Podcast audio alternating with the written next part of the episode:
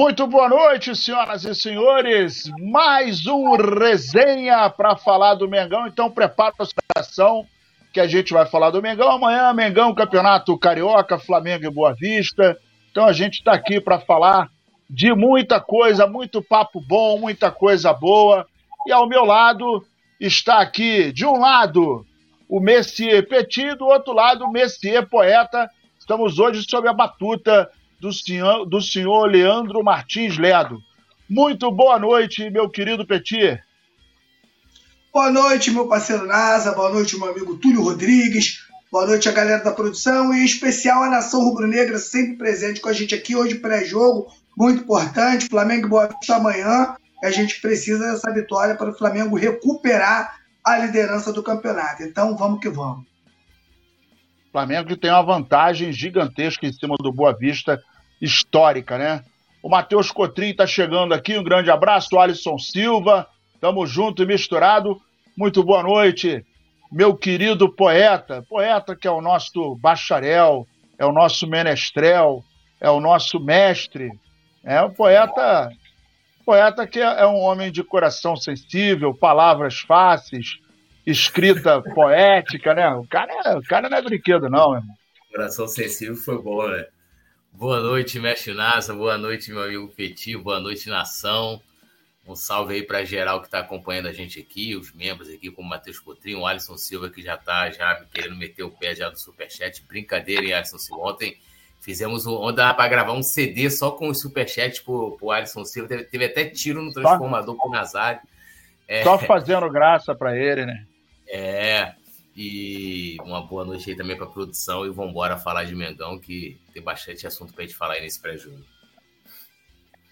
Maravilha, vamos lá, galera tá chegando. Então, olha só, é bom você fazer, você é, trabalhar os três seis. Compartilhe, comente e curta o nosso trabalho. É super bacana, a gente faz com o maior carinho. E quando você compartilha, quando você curte, quando você comenta, e você é, é, trabalha junto com a gente, o YouTube entende que o nosso trabalho é relevante e vai recomendando para outros rubro-negros que porventura ainda não conhecem o Coluna do Fla, maior transmissão da internet. Então a gente tem diversas matérias aqui, todo dia tem um, uma paradinha, tem um negócio de fofoca, tem, tem papo sério. Hoje nós teremos um vídeo fantástico, revelador, e muito promissor, muita coisa vai. Eu acho que muitos comentários irão surgir em função desse vídeo polêmico, hein? Vídeo polêmico de uma pessoa que é mais conhecida na terra dela como mentirinha, né? É pequenininha e tal, tem a perninha curta, o apelido dessa pessoa é mentirinha, né? Mas a internet está aí para gravar tudo, né, não, poeta? A internet registra tudo, né? essa parada. E tem mais, se tá na internet é verdade. Né? Ainda tem essa. Essa. Exatamente. Petit, não tem pra onde correr, né, Petit? Não tem pra onde correr, meu irmão. Tá igual o BBB. Gravou, já era. Não tem jeito. Já era. Pode crer. A gente vai começar aqui os nossos trabalhos falando do chuteira apertada e do brabo, né? Da, da, da, da, da até agora. Né? Então, para vocês, Peraí que a produção botou um negócio aqui pra mim, ele já começou a encher o saco. É, não esquece de pedir a vinheta. Ah, tá. Então bota a vinheta aí e para de encher o saco.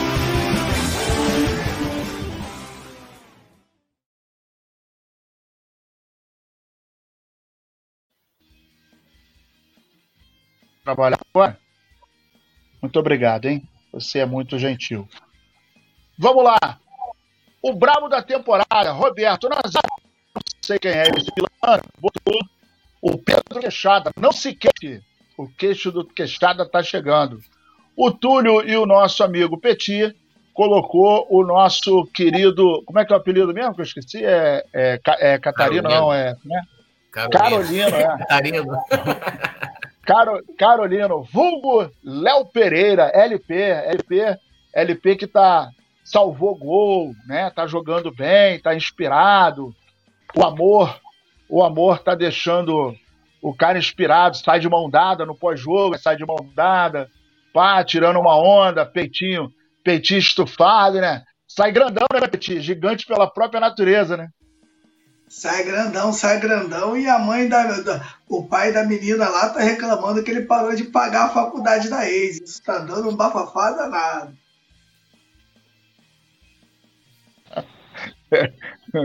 essas coisas aí, essas coisas aí tendem, tendem a dar um, tendem a dar um probleminha. O, o, poeta, você também sairia de peito estufado naquele estilo ali?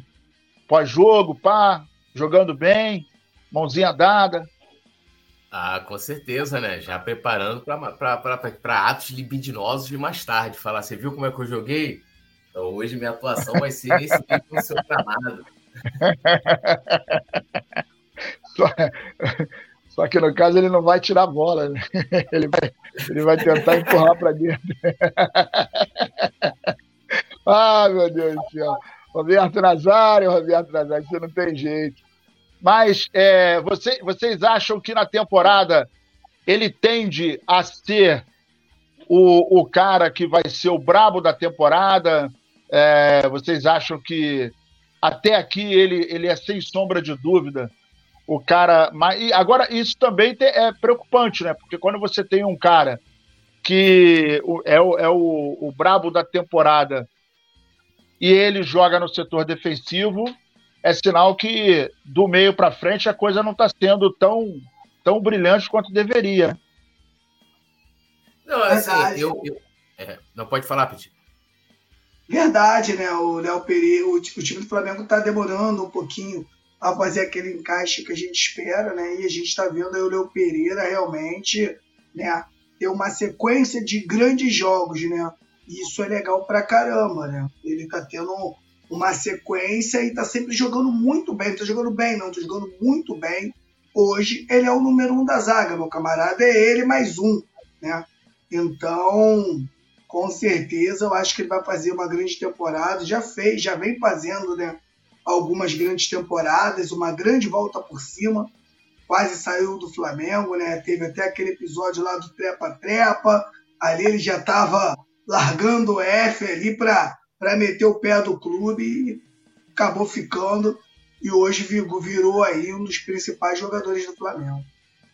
É, Quem eu, diria, eu, né, Túlio? Um cara que há dois anos a gente estava querendo ele fora do Flamengo e de repente o cara deu a volta por cima, né? É, dá a volta por cima eu não discordo da sua escolha de ser o Pedro, mas eu coloco o Léo Pereira porque Vou dar um exemplo aqui do jogo Flamengo e Vasco, por exemplo. Foi um jogo em que o nosso ataque não foi bem, o próprio Pedro não jogou bem aquela partida.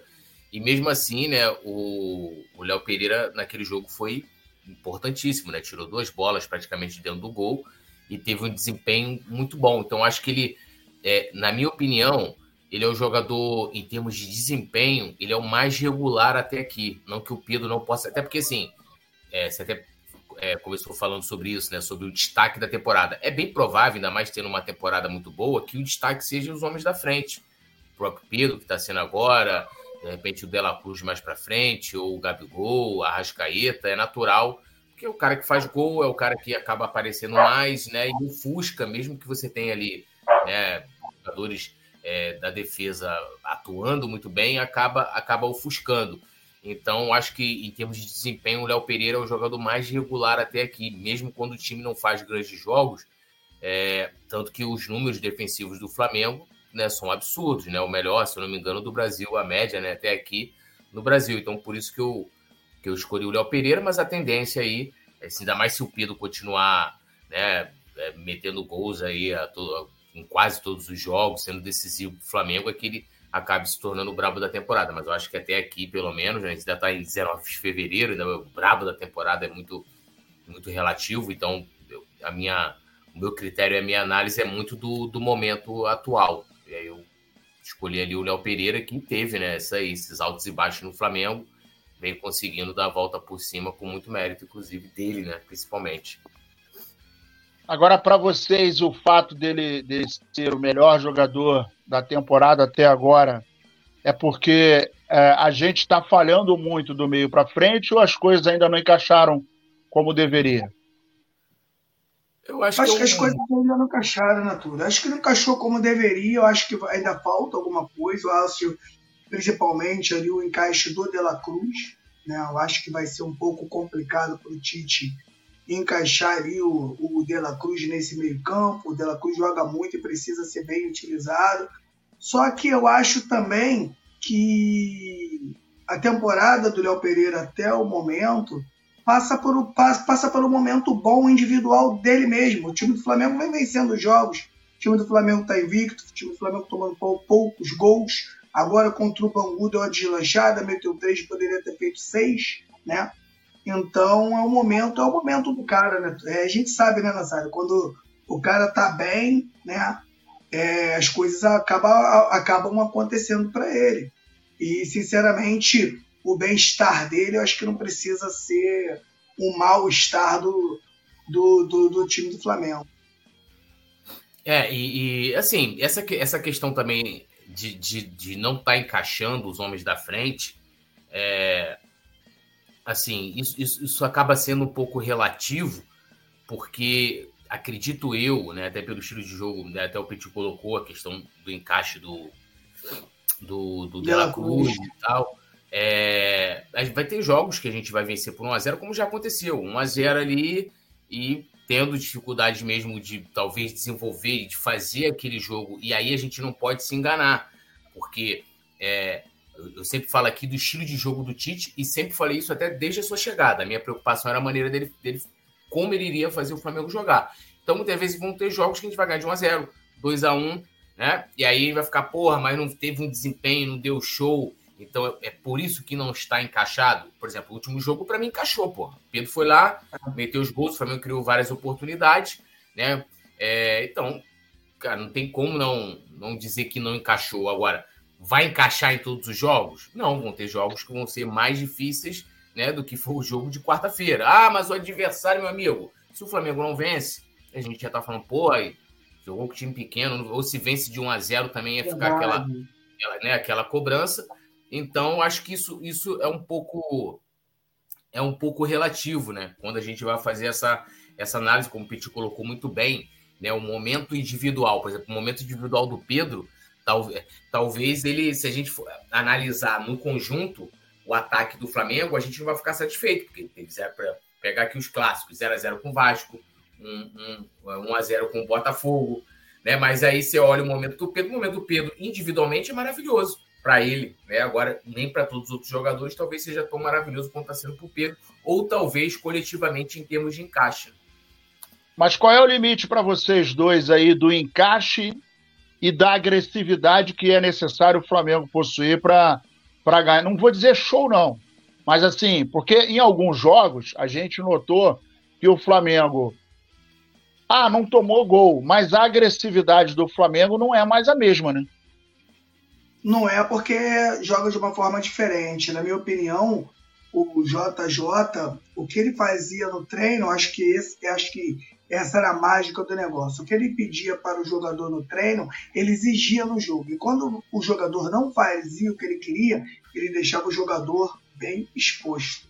Na minha opinião, é o que dificulta um pouco o Flamengo, é, principalmente no seu meio-campo, é você ter todos os seus jogadores de meio-campo jogadores com características ofensivas, jogadores que jogam para frente. Né? E esse primeiro volante que a gente precisa ter, como a gente tinha aí, o próprio João Gomes, que depois passou até a jogar de segundo volante, o Flamengo não tem. E contra o Bangu, na transmissão, eu anotei algumas coisas diferentes. O Flamengo passou a roubar a, a, a bola no campo do adversário. O Arrascaeta, por duas vezes, é, roubou bola no campo de adversário, do adversário até de carrinho. E isso faz total diferença quando o time está todo ligado. O próprio Igor Jesus também elogiei muito, porque o Flamengo passa a roubar a bola no campo do adversário e isso facilita, porque com dois toques você chega no gol do adversário e isso você vai criando, além de deixar o adversário tordoado, você ainda traz a torcida para o seu lado. Agora, faltam algumas coisas melhorarem. O lado direito do Flamengo, o Flamengo só foi fazer uma jogada pela direita do Bangu, contra o Bangu, aos 20 minutos do segundo tempo, Túlio, por intermédio do Bruno Henrique, que já tinha entrado.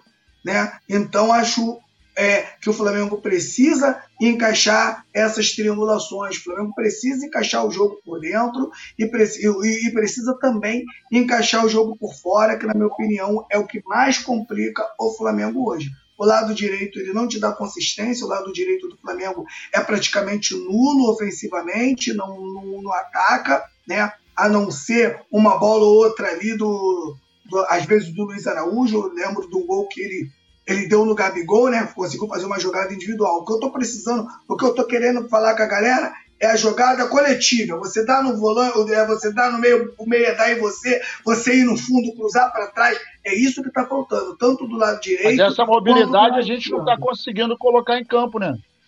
Não está conseguindo. A gente hoje a gente sabe que a gente tem um problema na lateral direita. A gente já tinha e faltando um velocidade. Né? E o Flamengo faltando com muita velocidade. Com certeza. E esse, e, e esse problema da lateral direita é um problema mundial. São poucos laterais direitos hoje no mundo que faça, né, é, que tenha características de Flamengo. Jogar no Flamengo é muito difícil, Nazário e Túlio. Eu venho falando isso. No Flamengo você tem que defender bem, no Flamengo você tem que sair do jogo, no Flamengo você tem que jogar por fora e jogar por dentro. De repente você joga num time ali é um pouco mais retraído, pô, você segura a lateral, tu vai bem, né? Você tá sempre de frente para a bola. Agora no Flamengo não. No Flamengo, se você não for um lateral corajoso, você sofre. Túlio vai falar alguma coisa? Não, tá, pensei que você ia falar aí do chuteira apertada, que já tem até a ver com, com o assunto aí que o, que o Petit tá, tá colocando, né? Sobre o lado direito do Flamengo. Produção, Chuteira apertada, por gentileza, querido. Ele tá dormindo, tem que falar baixo que ele tá dormindo. Menino de vó. Tá dormindo. Olha, tá demorando, benza a Deus. Vou, vou dar pra torcida e só registrando aqui o superchat do Simon Ledo que ele colocou aqui, ó, Pulgar e Varela iniciando bem como titulares do Megão serão importantes. Ele já tá, Ué? já tá varelizado e pulgarizado. Já tá varelado. É, vai dar. Quem vai... varelou o Simon? Quem varelou? Varela, né? Quem varelou o Simon? Acho que o Varela, foi o Varela, claro. Foi o Varela. O Varela da galera tá jogando muito bem. Vamos acompanhar. Agora 19 do primeiro tempo. Ô, Primeiro... poeta, por favor, disserte, disserte sobre essa situação quantos minutos de, de jogo já estavam sendo jogados, né? Já estavam rolando em que esse superchat chegou? Como é que foi essa situação? 15 minutos de jogo, Simon Ledo faz esse superchat aí. E 78 produção... reais? É, é, fez ali um valor que ficou ali. Não foi nem para tela, porque a produção considerou ofensiva o comentário dele. Por quê? Os caras estavam mal no jogo ainda, né? Flamengo termina o intervalo perdendo de 1 a 0 para o Ceará. O Varela foi substituído no intervalo. E o pior são as justificativas dele no Twitter, né? Eu mandei até para a produção o porquê. Ele, ele, comparando, colocou, ele teve a coragem de colocar na mesma linha, na mesma linha Varela e, e Rodinei, né? Que estava atuando naquela, naquela temporada, né? Para que você vê que é uma análise né, é, que foge a, a, a, razão, né? Vai muito pela, pela emoção, pelo fato de, individualmente, ele não gostar do nosso querido Rodinei. E do nosso querido Arão, né? Porque o Pulgar, vamos combinar, Pulgar ele começa a jogar bola somente um ano de, depois, entregou lá no Mundial, é, e num time, né? Num time de um Flamengo que estava uma draga, num Flamengo melancólico. Então, não tem muito o que, que justificar. Botar também Pulgar e o Ilharão na mesma linha é também um assinte à história do Clube de Regatas do Flamengo. O Petit, a gente tem. É, a, a, galera tá vendo aí a chuteira apertada da temporada, unanimidade pro Varela. É, e o que mais é, deixa a gente. O que mais causa estranheza é que um time como o Flamengo, né? um time do poder ofensivo, estrutural, né? É, é, financeiro, né? tudo que o Flamengo tem é, é minimamente, para falar o mínimo, é inadmissível você ter um lateral e aí, assim, quando você tem um time igual o Flamengo e não tem grana, você contrata um lateral que não é o lateral dos teus sonhos. E aí você tem um time que é ofensivo, que joga por dentro, que tem a opção de jogar por fora. E a gente teve, por exemplo, uh, o exemplo do Rafinha, né, que foi um lateral que, que o tempo que passou no Flamengo, ah, Nazário, mas ele veio em 2019. Mas chegou, deu conta do recado e a coisa aconteceu. E depois a gente viu o Rodinei jogando e resolveu o problema, muito embora ele tenha ficado seis, seis temporadas e tal. O começo não foi do jeito que a gente imaginava, mas no final a coisa aconteceu. Qual é o critério que passa pela sua cabeça? Obviamente você não sabe, nem eu, nem Túlio, nem ninguém. Mas qual é o critério que passa pela sua cabeça em que o responsável ou os responsáveis ah, levantaram a lebre de contratar o Varela. Nada contra ele, pessoa. Mas, como lateral, cara, é água e vinho, né? Ele é água, o Flamengo é vinho. Ou o Flamengo é água e ele é vinho. Mas não, não, não é um casamento homogêneo, né? Muito pelo contrário. Não consegue encaixar, o cara não consegue é, é, deslanchar no Flamengo. Na verdade, para mim, não sei se vocês concordam, o que faltou foi humildade com o trabalho do Rodinei. Na minha opinião, foi a primeira coisa que faltou dentro do clube de regatas do Flamengo. Sabe por quê, o, Nazário e Túlio? Eu não sou mais o Petit que iniciou aqui no Coluna do Flapo. Você não é mais o Nazário dos primeiros programas. Por quê? Todo mundo vai evoluindo. Quando o Rodinei ele é contratado, Rodinei ainda é contratado pelo Bandeira de Melo para um, para um outro Flamengo. Você passa a treinar num Flamengo mais fraco, você vem da Ponte Preta, você vem né, ainda aprendendo. A Ponte Preta a gente sabe que não é um grande clube, né, não passa por grandes desafios, porque o que faz você evoluir são os grandes desafios. E, esse, e, e o Rodinei ele vai ficando, ele vai rompendo o tempo ali. Daqui a pouco, o, Túlio, tem uma hora que ele passa a treinar contra o Bruno Henrique, ele passa a treinar contra o Gabigol, contra o Arrascaeta, chega o Rafinha, chega o Felipe, o Davi Luiz, chega é, profissionais dentro do clube, chega o JJ, que faz ele evoluir. E o, e o Rodinei, ele evoluiu. Ou as pessoas pensam que o contrato do Rodinei era renovado de brincadeira, de sacanagem. Não, o Rodinei evoluiu.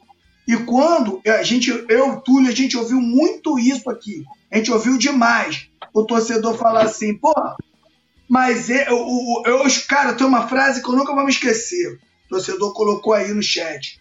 Varela e Rodinei não sentam, né, no mesmo lugar, não são das mesmas, da mesma prateleira, porque o Varela joga na seleção uruguaia. Quem contratou o Varela esqueceu, né, de avaliar como o Flamengo joga, como qual lateral que o Flamengo precisa e acabou contratando o Varela. E aqui eu não estou nem falando se o Varela é bom ou se o Varela é ruim.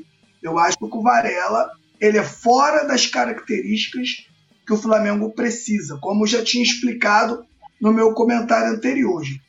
Defender bem, atacar bem, jogar por dentro, jogar por fora. O Varela não consegue fazer isso, não sei se um dia irá conseguir. E digo, e, e eu vou dizer o, o, meu porquê. Porque o Varela não conseguiu ainda, não sei quantos jogos o Varela tem, fazer uma grande partida, uma partida perfeita para a gente ficar na expectativa. Coisa que o Wesley já fez. O Wesley ele caiu de produção, mas já fez grandes partidas. Daí gente fala, pô, aí, ó, esse moleque aí é bom, hein? Moleque rápido. Mais partidas do que mais partidas do que ele, né? Do que o Varela. Mais partidas do que o Varela. Então, eu ainda eu acredito muito na evolução do Wesley, porque é muito novo. Não deveria ter sido titular. A titularidade, a titularidade do, da lateral direita não deveria ter caído nos pés do Wesley. Caiu pela incompetência da diretoria. Agora, o que me causa mais estranheza é o clube que arrecada um bi e não tem aí, né, um, no, uh, três, pelo menos três nomes no mercado que possa, né, que tenha essas características para atuar no Flamengo. A, a, a, minha questão disso aí, no, no geral, é, até falando de Rodinei, Arão e tal, é que é, é, o Petivo colocou muito bem essa questão de, de evolução, o que também é, é subjetivo. Por quê? Porque, cara, uma série de situações podem acontecer. Por exemplo, o Varela pode chegar amanhã e encaixar no time. E, porque, assim, às vezes o jogador tá mal, a gente não sabe se o cara tá com algum problema pessoal, se o cara é muitas vezes não tá adaptado à cidade, se é, jogador estrangeiro, às vezes o cara não tá com a família aqui. Uma série de situações pode fazer com que aquele jogador não encaixe em um determinado time. E se o Varela amanhã ele foi importante, cara, eu vou ser o primeiro aqui a exaltar o Varela. Assim como o Pulgar, eu não tenho, eu não tenho dificuldade nenhuma em dizer, pô, o Pulgar, a partir da chegada do, do São Paulo, ele começou a jogar bola. Ele provou que tem qualidade. Agora ele tem que provar, né, que ele, que ele tem condição de contribuir para um time campeão. Porque o Flamengo do ano passado é melancólico, né? Segundo semestre, foi quando ele começa a se destacar, é aquilo que eu falo, em terra de cego, o Caolho errei, ele foi um dos melhores do time, um time no, que no coletivo estava mal, entendeu? Então, eu que sempre fui crítico dele, muito crítico, elogio. E aí tem uma galera, que é o, o Simon, que criticou muito o Rodinei, criticou muito o Arão. Quando esses jogadores começaram a jogar e trouxeram resultados, que não foi só, tipo assim, ó, Michael, quando o Michael começa a jogar bola em 2021, não resulta em títulos. Não resulta em títulos, porque ele não ganha. Ele ganha antes, quando ele estava mal, era reserva, passando aquele momento desgracento, né? E se você olhar, o Michael é mais valorizado do que esses jogadores, né? E aí, porque o cara fala. É, é, é, igual eu pegar assim, ó, pegar como referência o Jorge Jesus do jogo contra o, contra o Emelec, né? Todo, porra, primeiro jogo, o pessoal queria matar o Jorge Jesus. O Jorge Jesus botou Rafinha de ponta, Rodinei de lateral e não sei o quê. Aí eu falo assim, depois que o cara engrenou no Flamengo, encaixou, eu falo assim: não, pô, o cara não presta, o cara deu sorte porque é assim como muita gente gosta de colocar, porque não gosta. Ah, não, o Rodinei, mas, pô, o Rodinei jogou seis meses. Porra, o Rodinei não jogou seis meses só. O Rodinei volta do Internacional, que ele já foi destaque lá muito bem. Em 2021. Ele foi emprestado em 2020, ele volta em 21 muito bem. Entendeu? Então, o, o Arão, mesma coisa. O Arão chega no Flamengo em 2016 jogando como meia, veio contratado como meia, e o Jorge Jesus foi o cara que encaixou, ele conseguiu encaixar ele como, como o primeiro homem ali, no caso, jogando com, com o Gerson. Depois o cara ainda joga de zagueiro, né? E aí, porra, eu não vou valorizar isso, cara. Entendeu? E a mesma coisa vale pro Varela. Hoje ele não encaixa para mim. É, o Petit foi muito bem nessa questão das características do jogador na hora de você contratar e, e, e não foi considerado. E para vocês verem como a escolha né, do treinador é, em 2023 foi tão equivocada, porque você traz um treinador que gosta de jogar com três zagueiros, com alas, né? E geralmente você usa laterais por ali. E você traz um. um e, e, você acaba trazendo antes um, um lateral, e, e, é o que você considera que vai substituir com quem você não renova, com características totalmente opostas. E aí você tem que, que, que é, é, promover um, um, garoto que o Wesley, em vários momentos, ele tem boas partidas, chegou o jogo, foi aquele jogo contra o Atlético Mineiro. Então, é um moleque que a gente sabe que tem potencial para mais, mas, assim, é o processo correto? O correto seria o Varela ser o titular. Era o, era o Varela tá hoje, né, tendo o Wesley, preparando o Wesley ali, dando experiência ali com o Wesley, trabalhando no dia a dia, para o Wesley futuramente vir assumir aquela vaga. Mas não tem como, porque são características distintas. São coisas distintas. Então, assim, eu torço muito pela, pela virada aí do Varela no time do Flamengo. É, é, assim como teve o Pulgar, né, nesse curto espaço de tempo, assim como está tendo Cebolinha, é, assim como teve o Léo Pereira, que a gente colocou aqui como né, o destaque da temporada, é, que ele também possa, possa vingar, né? Porque é um investimento que o Flamengo faz, né? Então a gente torce muito e só quem tem a ganhar com esses jogadores crescendo, independente de quem ele seja, é sempre o Flamengo. Ó, a galera tá chegando aqui, eu quero perguntar para você o seguinte: já laicou? O negócio é chegar, chegou, likeou, né? Deixou o dedinho no like para ficar bonitão e, e, e, aí a gente vai junto. Eliseu Santana, Antônio Marinho, Alisson Silva, Túlio Rodrigues, agora que estou solteiro, voltei a ser mulherengo. Estou só curtindo de boa. Aí, Túlio, recado para você que o menino agora tá passando o rodo geral. É, Lucas por Duarte. Por isso que ele botou aquela foto da boquinha. Por isso que ele tá com aquela foto ah, da boquinha. Ah, tem sentido. O que eu tenho para dizer para o nosso amigo Alisson é que, cara, eu sou casado, né? Então eu não posso te ajudar aí nessa sua fase, né? É, é, é mulherengo. Ficarei devendo, mas torcendo muito pela sua felicidade. Por favor, se proteja para não pegar nenhuma DST, né? É, Marcione Vitor tá aqui, Sérgio Moraes, o Bernardo. Que dia que é o jogo? Amanhã, irmão. Francinildo Félix. Vamos lá, Flamengo. A galera chegando, deixando o dedo no like. Eliseu Santana, Luciano de Carvalho, o Sérgio Moraes, eu já falei. E uh, Neusmar Melo, tamo junto sempre, Mengão. Isis Gabriele, um beijo para você. Luciano de Carvalho eh, e amigos, tá mandando aqui um abraço pro, pro nosso glorioso Alisson. E a rapaziada vai chegando. Chegou, laicou. Laicou para ficar bonitão. É, o Edilson Brandão está dizendo que aqui é nós Flamengo. E você está vendo na sua tela aí os números do nosso querido Vina, né? Ah, gols. Ele marcou no Nacional 5.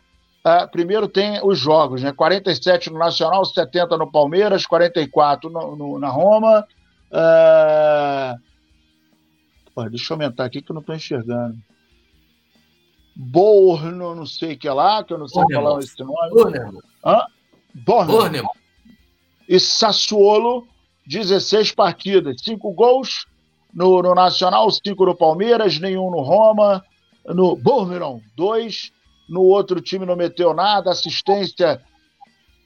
Melhor fase dele foi no Palmeiras, já que ele meteu 10 assistências, cartões amarelo 11 no Nacional, 12 no Palmeiras, depois no Roma 6, depois 1, mas aí 12 partidas, proporcionalmente, né, 70 partidas no Palmeiras e 12 cartões amarelos. Cartão vermelho, só um no Palmeiras, não é um cara que nota-se que não é muito violento. E minutos jogados, a gente está vendo aí o, o, o, a, maior, a maior fase dele aí foi no Palmeiras. Eu queria que vocês falassem aí sobre o, o, o Matheus Vina para ver o que, que, qual é a expectativa dele no Flamengo. Será que ele vai encaixar? Qual é a expectativa de vocês para ele para ele jogar no Flamengo? E a gente estava precisando demais desse caboclo no, no, lado esquerdo, né? É, eu, eu tenho, tenho aqui no, no canal né, um vídeo trazendo né, as curiosidades aí da carreira do, do Vinha e todos os detalhes mesmo, assim, estilo de jogo. Acho que é um cara que ele ele traz para o Flamengo, primeiro assim, a gente vê aí que os números, né, a análise fria dos números dele no Palmeiras são melhores do que nas outras equipes, mostrando que ele não vai ter dificuldade de adaptação ao futebol brasileiro, né, porque já estou por aqui. E ele vai dar uma, uma, uma opção tática diferente para o Tite, porque ele tem características diferentes do, do Ayrton Lucas. Né? Então ele é um cara que gosta de jogar por dentro, é um lateral condutor, né? sabe jogar bola né? Tem um passe muito qualificado, aquele passe verticalizado e longo, né? É, lembrando muito o, o, o, próprio Pulgar, né? Que a gente estava falando aqui. O Pulgar tem um passe longo, uma visão de jogo muito boa, né? O Vinha também ganha muito com isso. É um jogador de seleção, e aí não é um jogador de seleção porque, assim como o Varela, porque não tem ninguém, né? Porque lá no Uruguai você tem o El Varela e o El né? É porque o cara, de fato, ele, ele acaba se destacando. Ele quando, ele, quando ele sai do Palmeiras e vai para Roma, ele é emprestado, né? É, para o Bournemouth e para o Sassuolo, né, o time da, da Premier League e outro time da Itália. É, não, não consegue, né? Talvez se firmar é, na Roma. É, até faz ali o início de temporada muito bom com o Mourinho ainda lá e tal, mas é, depois acaba sendo emprestado. E esse retorno para o Brasil pode ser muito bom para ele, né? E aí, no caso, para o Flamengo. É, se me perguntarem, ele é titular? Ele tem condição de ser titular, mas eu ainda, na minha visão, vejo que por meritocracia o Ayrton Lucas ainda inicia como titular. Eu, porém, assim, eu não vejo o Vinha é, já logo de cara é, conseguindo tomar essa vaga, apesar de que a probabilidade dele, dele ser titular é muito grande porque, como eu disse, ele traz características que o time do, do Flamengo precisa hoje, que o Tite gosta, que o Tite quer, e mas até pela preparação, ele né, ficou muito tempo sem treinar, foi lá acompanhar na Itália o nascimento da filha, e tudo isso vai acabar fazendo diferença para ele nesse primeiro momento. Mas acho que depois que ele tiver 100% fisicamente, eu acho que ele tem plenas condições de ser, de ser titular e trazendo essas, essa, essas novas possibilidades de jogo para o Tite e também para a equipe que só vai é, ajudar demais aí o, ao Mengão ao longo da temporada. Mas, o Poeta, a gente vai precisar arrumar o lado esquerdo, principalmente, principalmente não, né? Mas fundamentalmente o lado, o, a questão ofensiva, porque tá meio embolado. A gente nota que, por exemplo, quando tá, quando tá o Cebolinha, o Gerson caindo por ali, o Ayrton Lucas, o Ayrton Lucas não pega corredor, né? O Gerson tá meio embolado ali, a gente vai precisar organizar isso, né? Mas aí, mas isso é mole, porque está embolado justamente por causa da, da principal característica do Ayrton Lucas, que é ser agudo. Então, o, ali acaba ficando congestionado, tanto quando joga Cebolinha e o próprio Gesso que gosta de cair por ali, ele fica preso.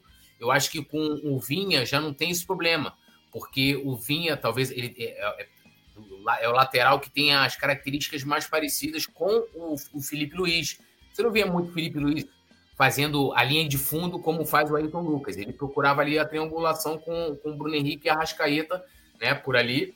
E acho que o Vinha vai conseguir fazer isso muito bem, porque o jogo dele para poder sobressair, ele não precisa ser esse, esse lateral de corredor, esse lateral muito agudo, né? Então, o, Cebolinha ou tanto o Bruno Henrique que atua por ali vai ter liberdade e o próprio Gerson também. E ele vai ser o cara que vai chegar um, talvez um pouquinho mais atrás ali, ou ele vai estar conduzindo essa bola, buscando esses jogadores por ali, ou ele vai chegar para apoiar. Então, eu acho que o, que o Flamengo acaba ganhando, e talvez seja até por isso que o Tite é, quer muito aí o Vinha no time, justamente para acabar com esse congestionamento que a gente tem ali pelo, pelo lado esquerdo no setor ofensivo.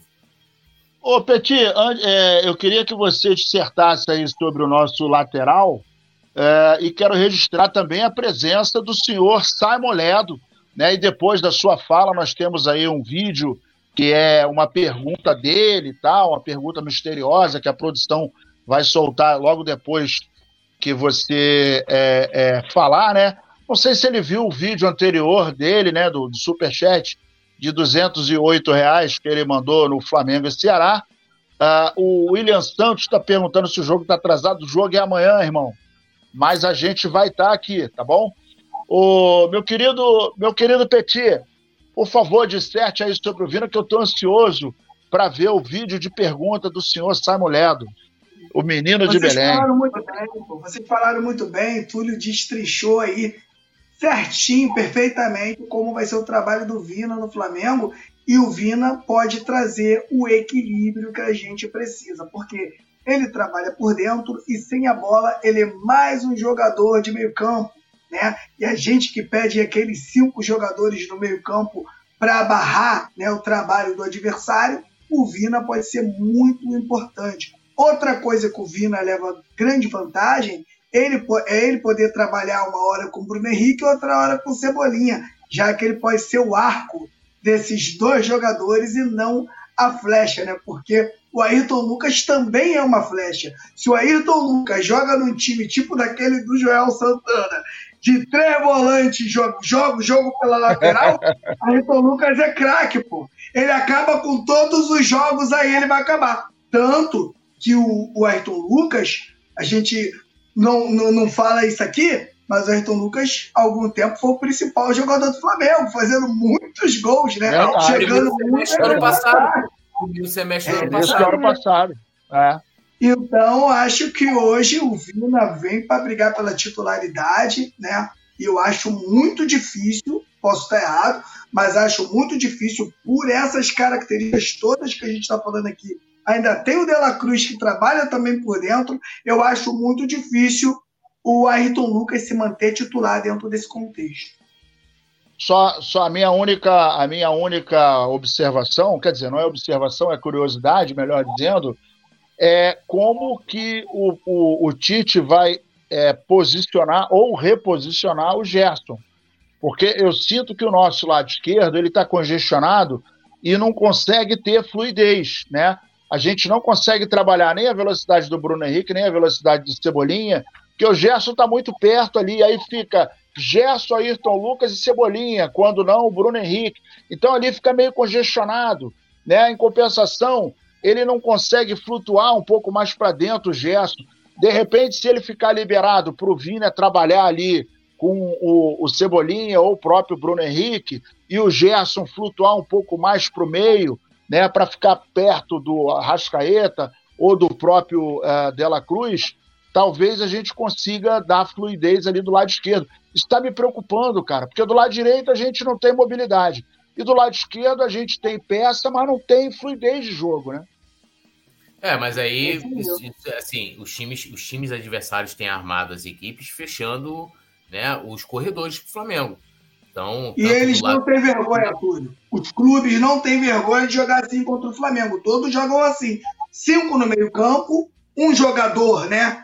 Ali de, de ataque e, do, e dois ali prendendo os corredores. Vai, vai ser difícil o ano do Flamengo, porque os clubes realmente vêm aí por uma bola para tentar um gol aí de qualquer jeito. Né?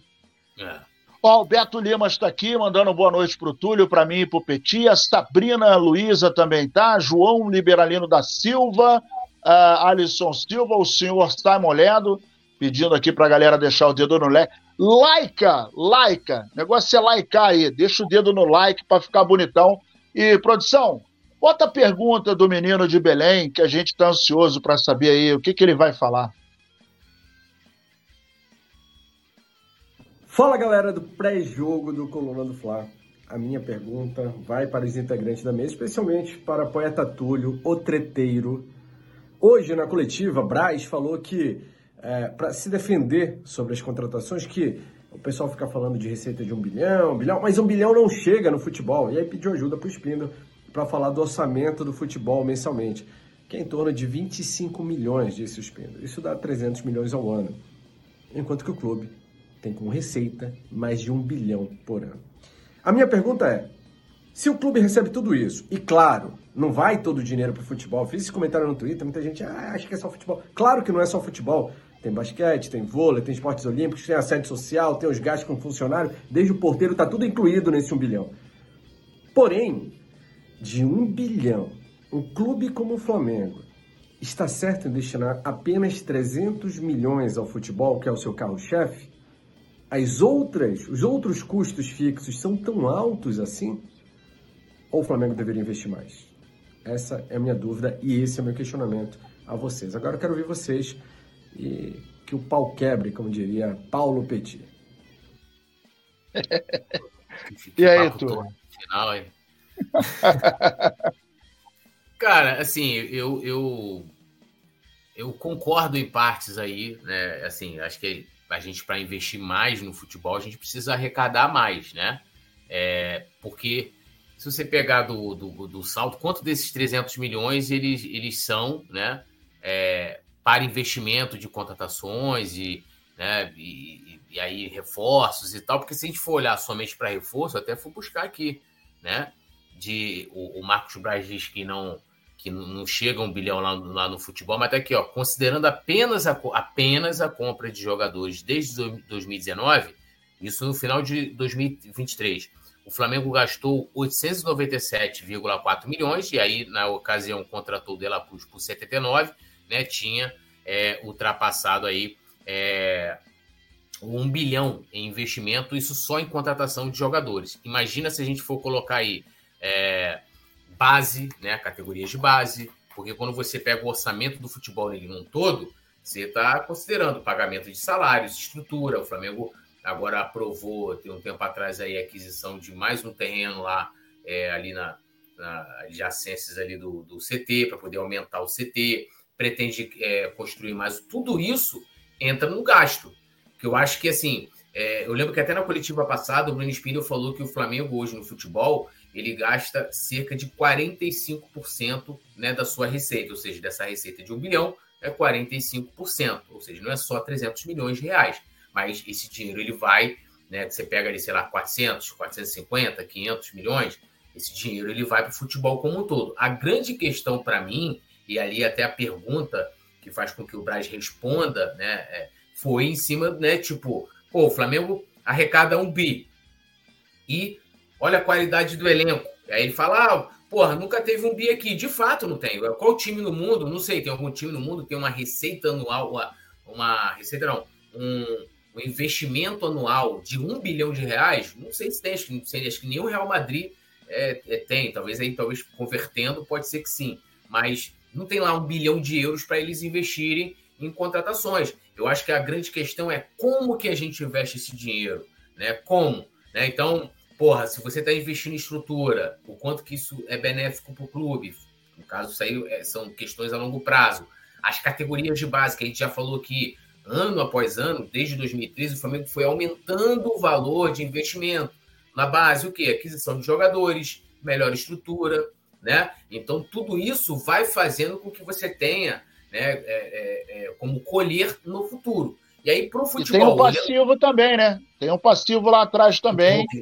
Que o Flamengo teve que parcelar, não tem jeito. Sim, sim, porque tudo entrava. Se você pegasse antigamente a folha de pagamento do Flamengo em 2013, você tinha muitos jogadores que sequer estavam no Flamengo. O Flamengo estava pagando ali rescisões de contratos e etc, etc, que entravam né, nesse, nesse bolo aí. Fora também processos de empresários e uma série de outras coisas.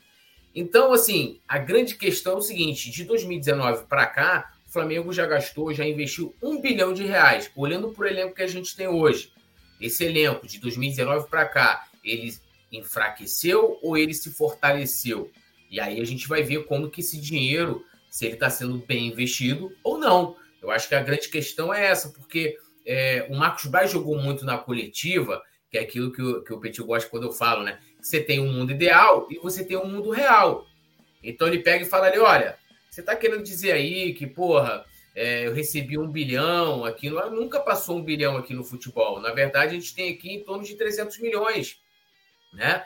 E, e aí você olha ao longo dos anos, quando você faz uma análise mais profunda, você vê que já passou, isso só em investimento de compras e aquisições de jogadores, mais de um bilhão de reais, fora o restante.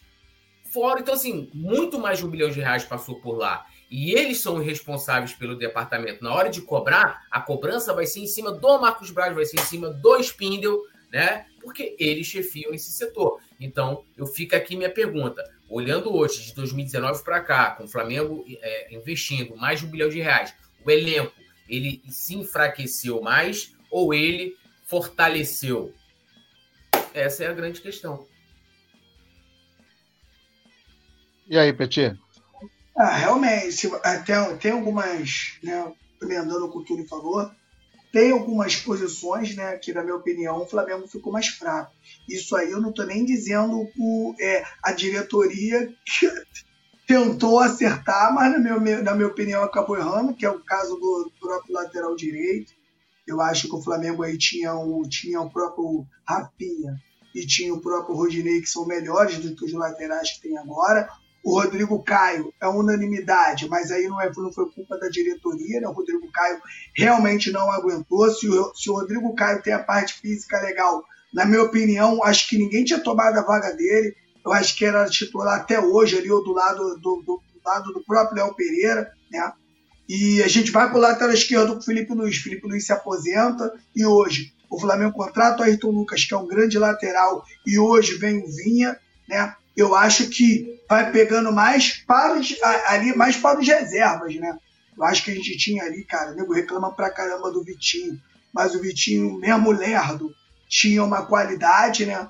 tinha uma qualidade, mas hoje o nosso elenco, né, é, o nosso elenco tem mais jogadores, né? Se você for pegar em, em termos de número, hoje que os jogadores da base quase não são utilizados. A gente tem aí um banco de reserva com Bruno Henrique e Gabigol. E podia ser o contrário aí com Pedro e Cebolinha no banco. Então é um, um baita elenco. Que falta é esse elenco realmente dar uma né, dar uma engrenada para mostrar realmente a força e a potência desse elenco. Mas em algumas posições, de, comparando de 2019 para cá, em algumas posições o Flamengo está mais fraco. É, eu discordo em algumas partes na questão de isentar a diretoria, porque assim, a gente contratou o Alan, que veio com uma calcificação no tornozelo. Porra, aí é sacanagem, verdade. Então, assim, se o Alan não, não der certo no Flamengo, não sei, pode ser que dê certo no Flamengo. Se não der, vai falar assim: ah, mas porra, foi uma questão individual do jogador. Que tá... Tem que considerar, primeiro, que assim, o cara tá com, com a calcificação no tornozelo, você não vai contratar o cara. Fala, olha, não tem. 650 mil de salário, né, Túlio? 650 mil de salário, né, o, o é. Alan? Eu acho que 650 é mais, mil. Então, aí falando falar do jogador, vou até pegar aqui para ver. Porra, com investimento, de, com investimento de 50 milhões, o João Gomes ganhava 250 mil. Por que não pegou essa grana e investiu no moleque? Deixava, tentava, né? Pelo menos deixar o moleque aqui mais um ano. Pô, de você pular de 250 mil para 700, eu acho que é um grande salário. Eu acho que o João Gomes ficaria mais um ano no Flamengo. E hoje ficava o Flamengo estaria, Flamengo estaria vendendo ele para o Liverpool, Liverpool direto. E não né, um outro clube aí fazendo essa, fazendo essa venda, porque o João Gomes vai sair do, do, do Wolverhampton rápido lá. Tá jogando demais. Daqui a pouco. Daqui a pouco tá saindo. Mas a gente brigou Olha, enquanto... aqui, né? A gente brigou muito por isso aqui. A gente brigou demais, mas. Eu queria tra não, trazer, porque hoje, por exemplo, que para mim os dois grandes destaques da coletiva foi essa questão dele falar do milhão e meio e a questão do que ele foi perguntado sobre o Igor Coronado. E aí, já de antemão, nunca vi um jogo desse cara, não conheço e tal. Tem gente que diz que ele é muito bom, tem gente que diz que não é.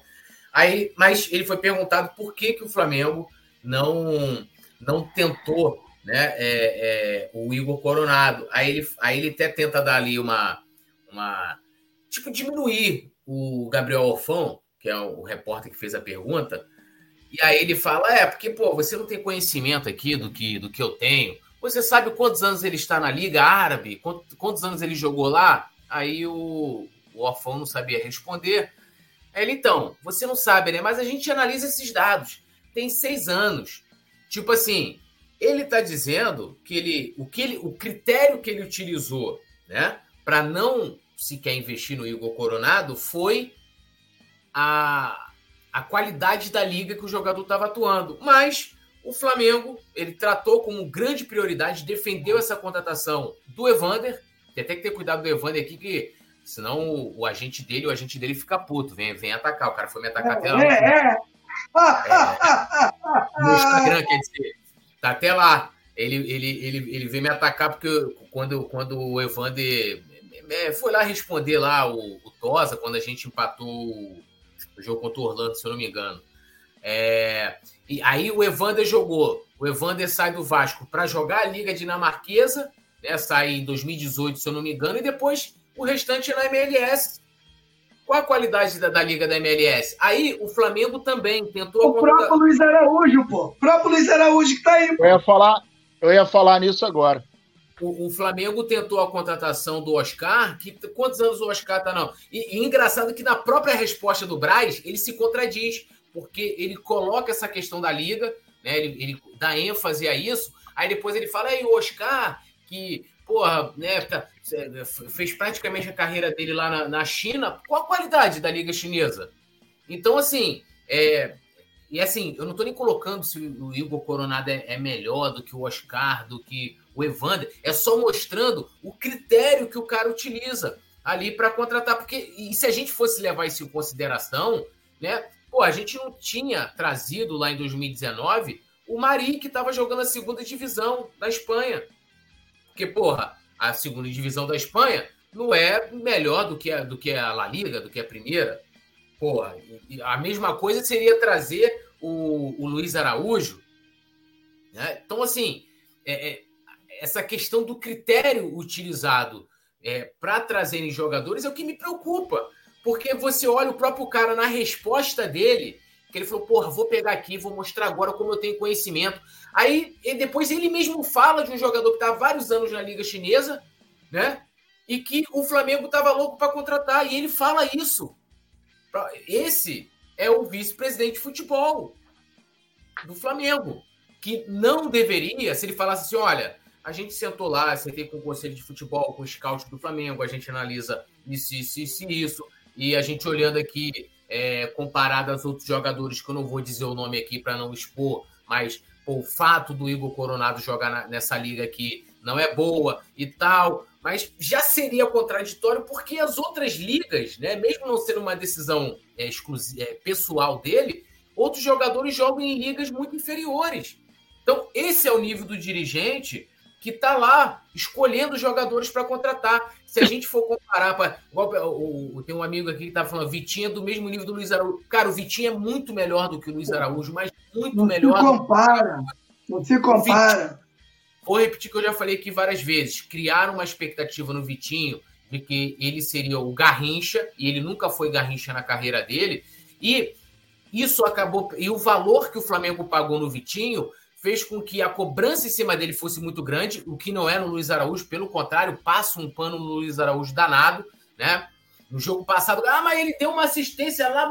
Cara, fez isso no jogo. Ah, contribuiu, mas não fez essa partida maravilhosa que você está tá colocando. O Cebolinha, no início de 2023, era o cara que mais tinha assistências no, no time do Flamengo.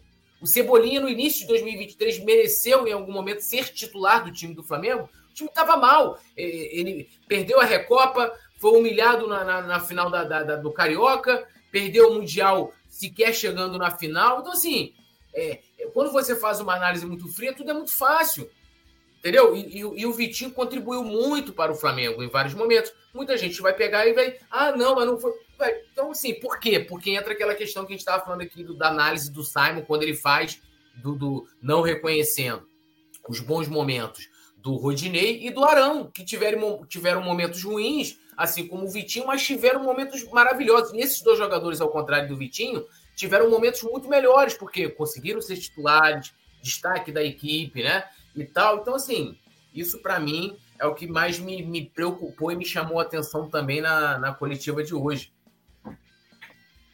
Bom, agora a gente vai colocar aí um vídeo, vocês estão vendo os números aí dos nossos laterais, uh, mas a gente vai colocar um vídeo aí do nosso querido Yuri Reis. Bota na tela aí, produção. Todos da bancada do pré-jogo, sou Yuri Reis, sou membro do Conde do Fla, já participei algumas vezes com vocês aí na bancada, ao vivo, em pré-jogo, em outros programas.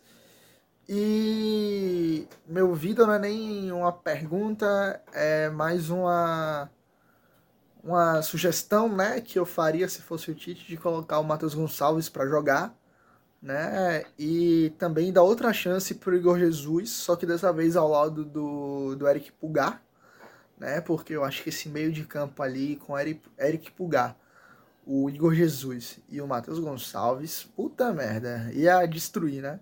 sem falar na Rascaeta, né? Ou se não tiver o Rascaeta disponível, o La Cruz, enfim, então é uma possibilidade vasta, vasta de, de, de atuação, né? E acredito que com Matheus Gonçalves e Igor Jesus, porra, esse time vai longe. Tamo junto, saudações rubro-negras. Maravilha, esse aí é o nosso querido Yuri Reis, diretamente de Salvador. Tá parecendo o Wesley, Safadão, né? Olhei no primeiro momento assim, pensei que era o Wesley Safadão. Mas é, é para você que está chegando aí, ó, compartilhe, curta e comente.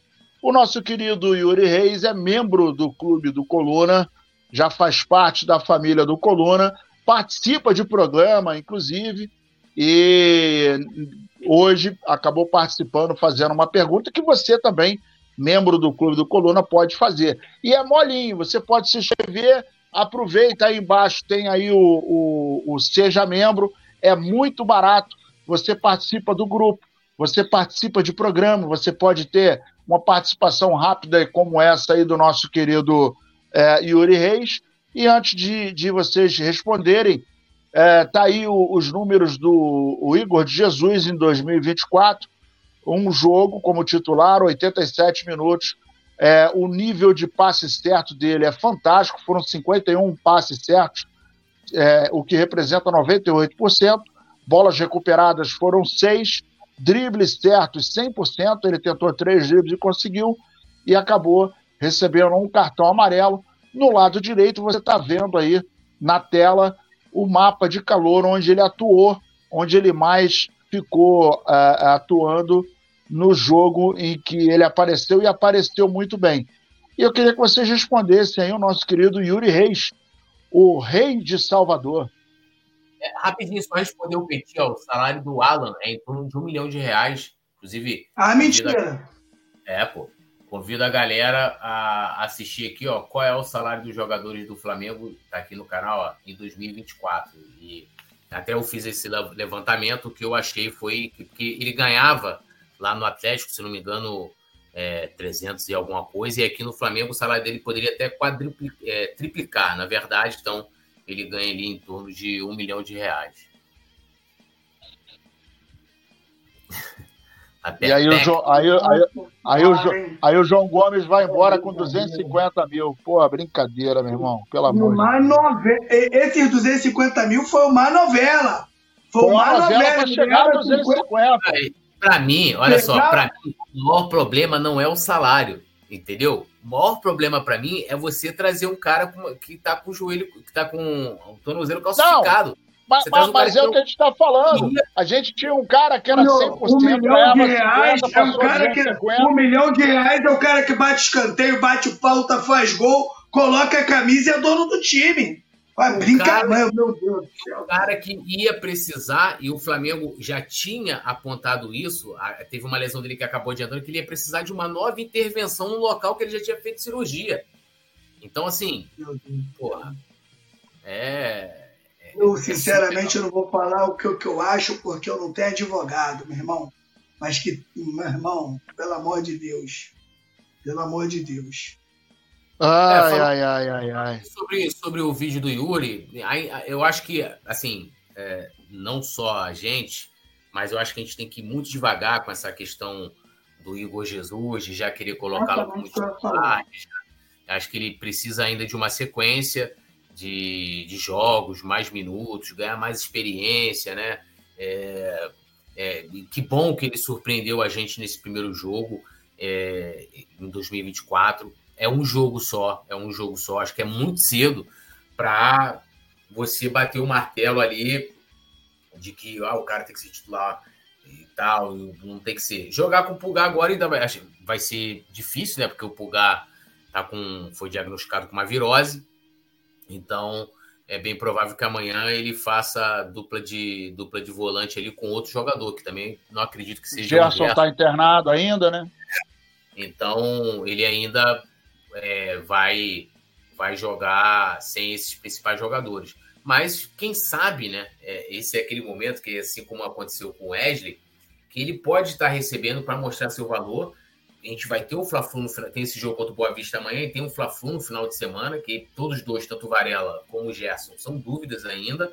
E pode ser que o Igor Jesus ganhe, essa, ganhe oportunidade de ter mais um jogo com um time, é, é, né, um time de, da qualidade técnica é muito inferior ao do Flamengo, e um jogo mais parelho, que é contra o Fluminense, né, que aí seria né, o primeiro grande teste do Igor Jesus atuando ali, talvez até como titular, mas né, eu, eu, eu, eu né, vou ali no, com o Yuri Reis, não discordando né, dele, mas acho que se o Igor Jesus é, mostrar que tem condição, ele pode vir sim a brigar pela vaga titular, jogando com o próprio Pulgar. E, e aí seria mais uma dor de cabeça para o Tite, que é sempre bom, né? Você ter ali o técnico tendo várias opções para ele poder montar a sua equipe.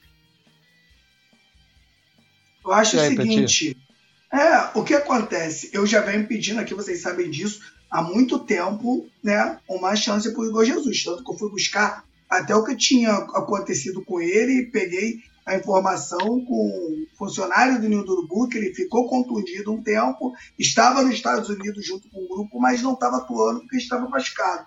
Então, o que, que eu pedia para ele? Eu nunca pedia titularidade do Igor Jesus. O que eu pedia para ele era que o Flamengo desse para ele um tempo de campo.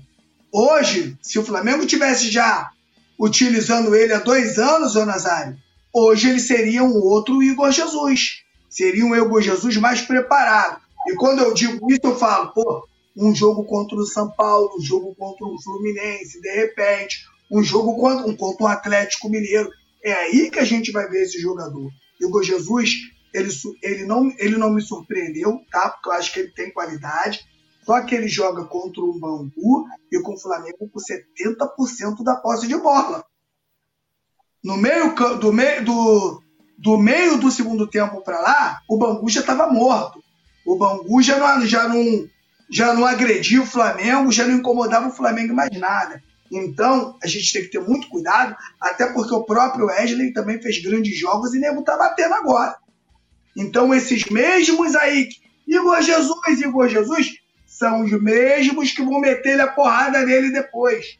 A gente conhece o torcedor rubro-negro. Então, o que, o que o Igor Jesus precisa é de tempo. É igual aquele piloto, precisa de tempo de voo.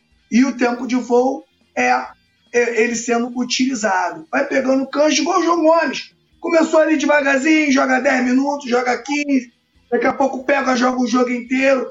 Se fizer um grande jogo, Túlio, pega um Palmeiras e joga bem, aí já era. Pode, pode soltar o garoto, pode soltar o garoto, o garoto tá pronto. Mas a gente precisa realmente ter cuidado com o jogador, né?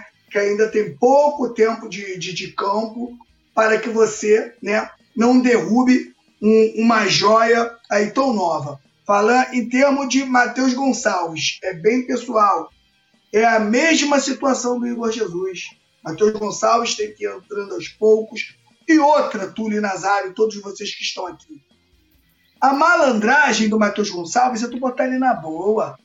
Flamengo vencendo, o adversário já aqui, ó, mortinho com farofa, tu mete o moleque, o moleque bagunça.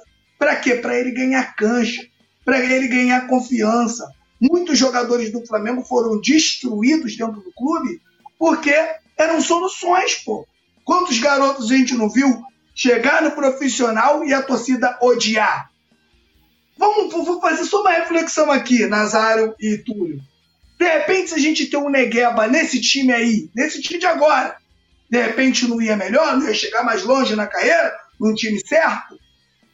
É isso que a gente tem que ver. A gente não pode né, colocar. Uma, esse time ele é arrecada um milhão. É a maior torcida do Brasil. A gente não pode colocar a responsabilidade nesses garotos aí. Mas eles têm qualidade, isso a gente já sabe. Agora vai depender do nosso técnico arrumar espaço para eles, para eles continuarem jogando e ganhando tempo de campo. Aí, meu camarada, não tem o que fazer porque o campo fala. Não adianta, o campo fala. E você tem que escutar a voz do campo. Se o campo tá te dizendo, o moleque tá bem, o moleque se entrosou ali com o Gerson, com, o De La Cruz, o moleque não sentiu, beleza, temos mais um jogador que vai nos ajudar. Agora, enquanto isso não acontece, calma, tanto com Igor Jesus quanto com Matheus Gonçalves. É, o fato é que o Flamengo está tá diante de, de alguns desafios. O ano começando agora, Campeonato Carioca ainda não tem o peso que a gente.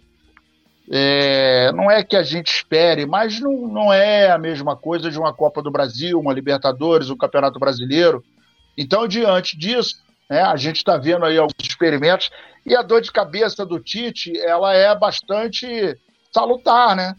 Porque estão aparecendo aí algumas promessas da base né? Existe a possibilidade de quem está chegando. Eu sempre gosto de falar o seguinte: ah, não, vem o jogador, vem o Pelé para o Flamengo. Irmão, às vezes o Pelé jogou, jogou muito no Santos, mas chega no Flamengo, bota a camisa, aí o cara não consegue deslanchar. A gente tem diversos exemplos de jogadores que eram é, consolidados em seus clubes, tem nome, tem peso, chegou no Flamengo, e a gente, pô, meu irmão, mas o cara, o cara não era bola? O que, que aconteceu? O peso da. da, da, da não estou dizendo que isso vai acontecer com todos, mas o peso da camisa, a responsabilidade, a pressão.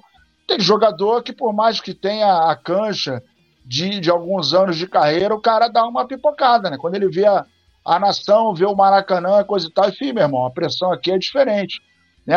Não, não adianta ninguém tentar colocar na minha cabeça que a pressão do, do, do, Fluminense, do Botafogo, do Vasco, do Atlético Mineiro, do Palmeiras, não é igual a do Flamengo. Não tem como dizer. É não, não, adianta. É não adianta que não dá para comparar. É outra história.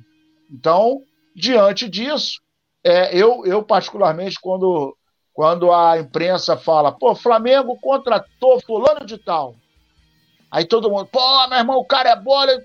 Vamos aguardar, vamos ver como é que o cara vai se comportar em campo. Porque uma coisa é ele jogar em outro time, em que não tem o peso e a cobrança que tem no Flamengo. Outra coisa é ele botar o manto, entrar em campo e aí falar com o pé, né, irmão? Tem que falar com o pé, porque senão a galera é, é, vai para dentro.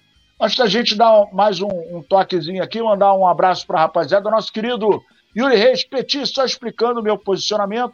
Eu falei no sentido de dar mais oportunidades a esses garotos. Sei que o processo de transição da base para o profissional é difícil e tem que ser feito com calma. Evandro Sena também está aqui mandando oi. Wanderson Bezerra, Luciano Costa, Cleiton Hernani, Carlos Gabriel, uh, Alisson Silva, é, Will Kill, Vitinho, papapá. Tá, ah, esse aqui o, o poeta falou sobre ele. Gildeci Cruz, ó, chegou, chegou aqui no Coluna, likeou, se inscreva, compartilhe, vamos para dentro, beleza? Agora é o seguinte, amanhã nós vamos jogar contra o Boa Vista, Campeonato Carioca, e alguns desfalques, mais uma vez, o Flamengo vai ter que enfrentar. O, o Varela com quadro viral e o Gerson, né, que está internado com infecção urinária, uh, inclusive numa nota aí a galera falou que a situação dele preocupou. Tem nem como é que pega esse negócio de infecção urinária, né? Mas enfim, é, o fato é que o Flamengo amanhã vai entrar com uma outra configuração, né, meus amigos? Isso acaba preocupando uh, em função dessa mexida. Nós vamos mexer, por exemplo, no Varela, que provavelmente não vai jogar, o Gerson mais adiantado caindo pelo lado esquerdo. É oportunidade para os moleques. E no domingo a gente tem um compromisso contra o Fluminense, né? É, eu acho que é, acaba prejudicando até o Tite, né? Porque a gente nunca consegue ver o time é, com todos os jogadores à disposição e aquele Flamengo, entre aspas, né? Seria o Flamengo, entre aspas, ideal. É, então, mais uma vez, ele acaba sendo obrigado a modificar. Já teria, já seria um time diferente, porque né, tem o retorno do De La Cruz, que não atuou no último jogo. Então você já teria uma configuração diferente. E se a gente for olhar a disposição que está aí da provável escalação, por exemplo, a gente Aproveita vai ter... e fala aí, poeta. Aproveita é, e manda aí para gente. Rossi, Varela, Davi Luiz, Leonardo, Léo Pereira, Ayrton Lucas, Igor Jesus, De La Cruz, é, Arrascaeta, Luiz Araújo, Cebolinha e Pedro.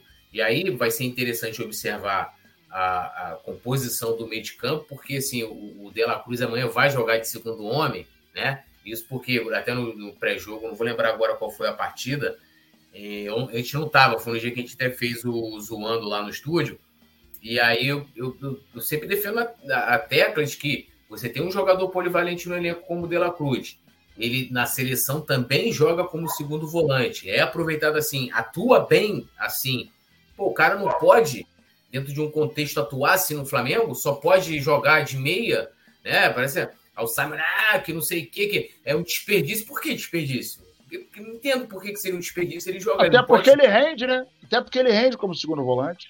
É, então eu não vejo. Amanhã, talvez, né? Não sei como é que o Tite vai. É... ah, pode ser que seja o Boa Vista, ele deixe o, o De La Cruz atuando mais à frente, o Flamengo jogando só com o volante com o Igor Jesus ali. Pode ser mas talvez ele coloque né, o, o, o De La Cruz é, atuando no lugar do Gerson, né, tendo uma função, lógico, mais ofensiva.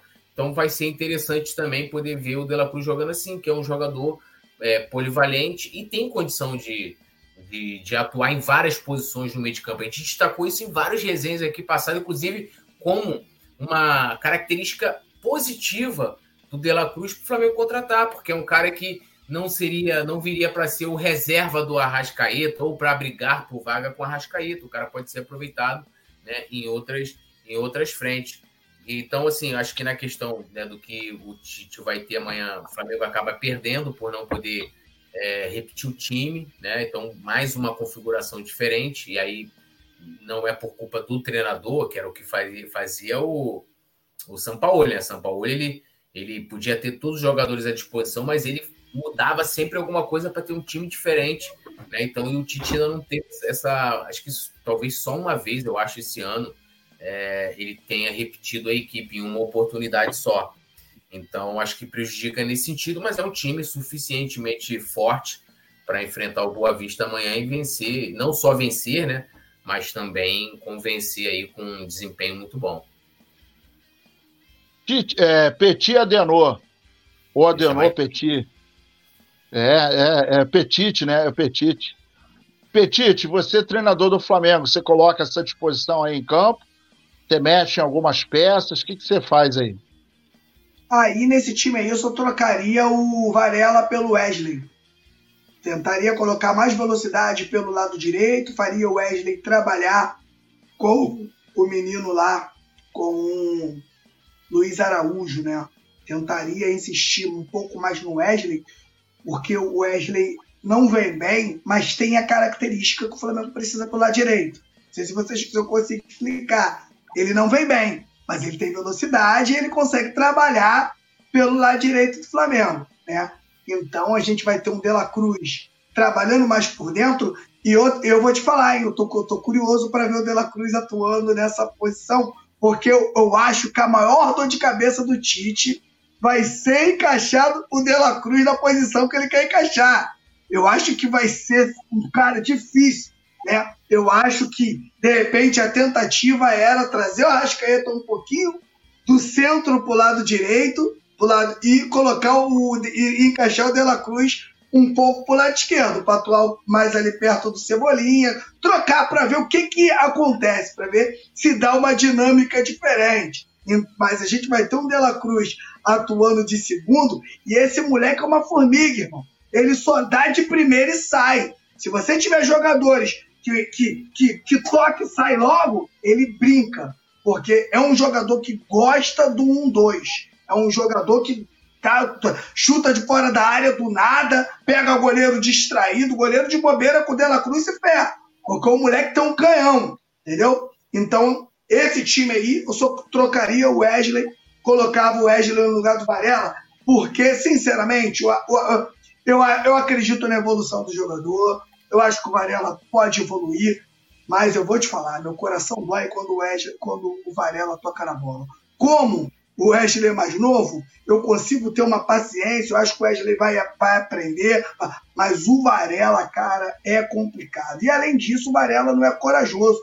É, a mesma, é, o, mesmo, é o mesmo problema do Mateuzinho. O que, que é coragem, Petinho? É você estar tá ali com meia para você tabelar. Como é que tabela com meia? Você dá no meia e o meia coloca você no fundo e você vai. E você tem que ir. Sabe o que eles estão fazendo, Nazário? Eles chegam ali e tocando a bola para trás. Isso aí, tá, isso aí tá, é, volta o jogo. Isso aí é falta de confiança. Mateuzinho, se tiver só ele o marcador dele, ele não balança o cara, ele não balança o cara, ele volta a bola para trás. Isso vai irritando. Uma vez ou outra, legal, mas todo, to, todo tempo mostra que o cara não tem personalidade para jogar no Flamengo, é o que eu entendo. Então o Flamengo precisa melhorar esse setor e por isso eu ia com Wesley do lado direito do campo. E o Rossi, hein? Apesar de que o, o jogo de amanhã bem. não. Rossi vem bem, Rossi vem bem. O problema do Rossi é a bola é- aérea, irmão. Não, e enquanto é, isso ele não está acontecendo, ele está passando ele batido vem, ali. É, exatamente. O problema é quando a gente começar a enfrentar é, é adversários. Pegar um Palmeiras na artilharia. Pegar o Palmeiras aí, meu amigo. 500 cruzamentos dentro da área ali. Exatamente. O time da Libertadores é só jogada aérea, meu irmão. Dificilmente Não. alguém bota a bola no chão. Meu irmão, esse é meu medo. Meu coração vai ali, eu tô altura... o coração ó, altura... querendo parar. E essa altura do campeonato, né? Como a gente tem aí a questão da globalização, e isso não é diferente no futebol, todo mundo já sabe que a bola aérea para ele é um tormento, que ele sai catando borboleta, né? Então, o que, que o cara vai pensar, meu irmão? Se a gente já investe na bola aérea, vamos cair para dentro, porque de repente o maluco vai, vai falhar e a gente vai conseguir é, é, é, impetrar aí uma, um, golzinho, uma falha, um rebote, né? Ainda mais se você tiver uma defesa cochilando né? Com eles saindo mal, a coisa complica, né? Nos últimos cinco jogos, o Flamengo aí com total uh, uh, é, preferência, né? A gente é, vem. O Boa Vista, na verdade, todo respeito à história do Boa Vista, não é um, um time que, que meta medo, não. Mete medo em vocês, não? se o Flamengo tiver medo do Boa Vista, pode parar, né, Nazário?